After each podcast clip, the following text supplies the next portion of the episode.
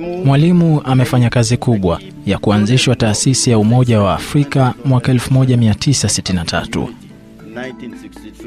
Kutoka makao makuu ya Umoja wa Afrika yaliyopo mjini Addis Ababa nchini Ethiopia, historia ya umoja huo kwa mara hii inaandikwa kwa wino wa dhahabu. Kwake yeye ustawi wa Afrika ulikuja kwanza kabla ya kupata kibali cha wananchi, bahati ya kibinafsi au ustawi wa nchi. Kiongozi wa mbio za uhuru wa Tanganyika kwa sasa Tanzania Bara, hayati Mwalimu Julius Kambarage Nyerere ametunukiwa sanamu nje ya makao makuu ya umoja huo.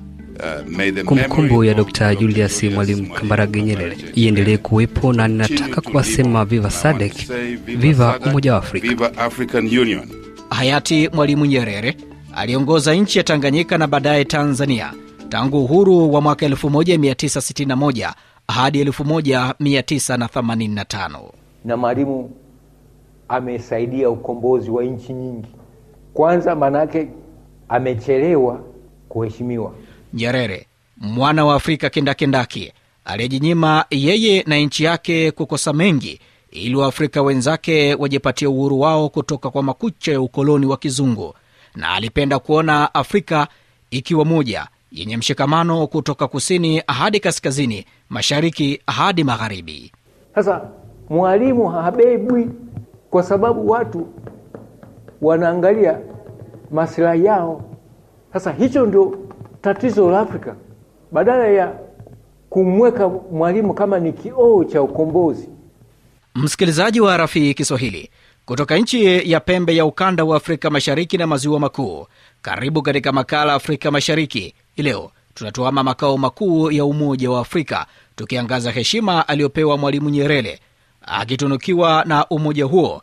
Ina maana gani kwa bara la Afrika na ulimwengu kwa ujumla?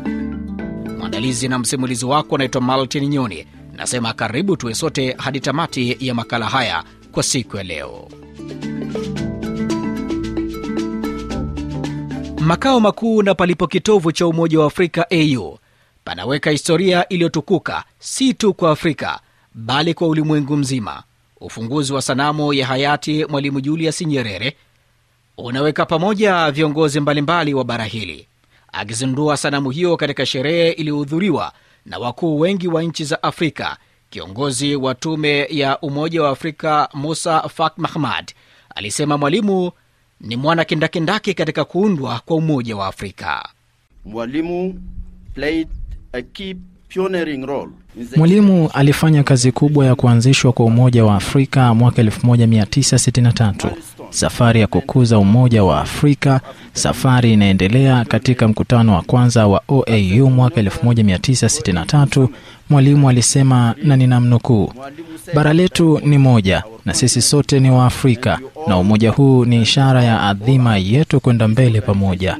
symbolizes our determination to move forward together. Katika hatua nyingine, Musa Fak Mahamad akasema kuwa urithi wa Mwalimu ni ajabu na unajumuisha kiini cha umajumui wa Afrika, hekima ya kina na huduma kwa Waafrika. Kujitolea kwake katika Umoja wa Afrika ulivuka mipaka ya kitaifa na mahitaji ya kitaifa kama inavyothibitishwa kwa maneno yake mwenyewe katika bunge la Tanzania mwaka 1970, na ninamnukuu, lazima tusimame na ndugu zetu katika kudai uhuru kwa maeneo ya kusini mwa Afrika. Mapambano yao ni mapambano yetu na ushindi wao ni ushindi wetu. Chini ya uongozi wake, Tanzania ilikuwa kituo cha harakati za ukombozi kwa bara zima, na kamati ya ukombozi wa bara la Afrika ikiweka makao yake makuu, ikiwa na kazi ya kukomesha ubaguzi wa rangi nchini Afrika Kusini mwaka 1994. Dar es Salaam sio tu ilikuwa, haikuwa tu mahala salama kwa wapiganiaji uhuru wa Afrika, lakini pia kwa Wapalestina chini ya PLO pamoja na mataifa ya Latini Amerika. Alikuwa mwalimu lakini pia mpatanishi. Uzinduzi wa sanamu ya Mwalimu Nyerere katika makao makuu ya Umoja wa Afrika inafanya vitabu vya kumbukizi vya wanahistoria kukumbuka mwana huyu aliyevuka mipaka katika kuongoza na kujenga ushawishi. Mwanahistoria mkongwe Profesa England Mihanjo anasema kuwa Mwalimu amechelewa kuheshimishwa. na Mwalimu amesaidia ukombozi wa nchi nyingi.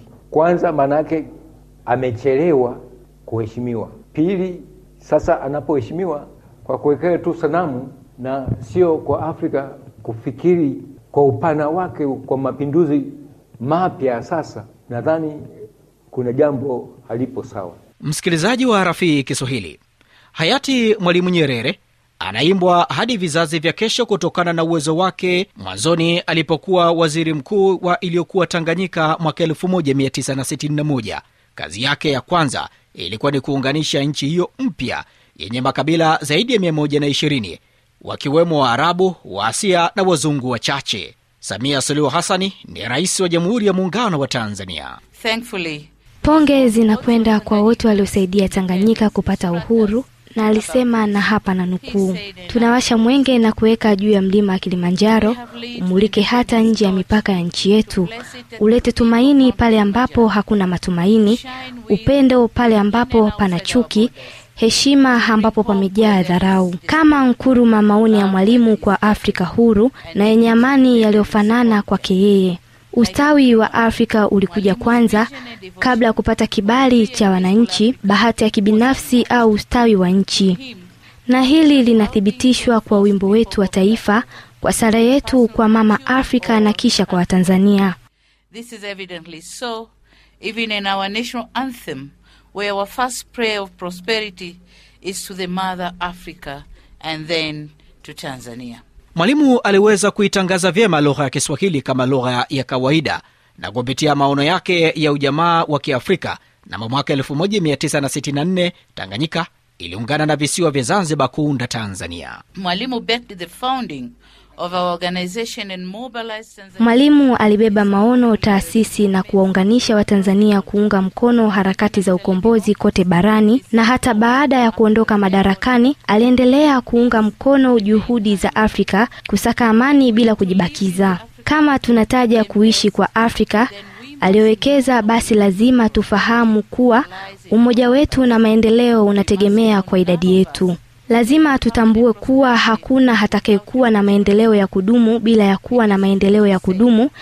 Ni ukweli kusema tofauti zetu zinazotegemea ushirikiano wetu, na hivyo kuunga kisiasa na mabadiliko ya kiuchumi ni muhimu ya kesho yetu.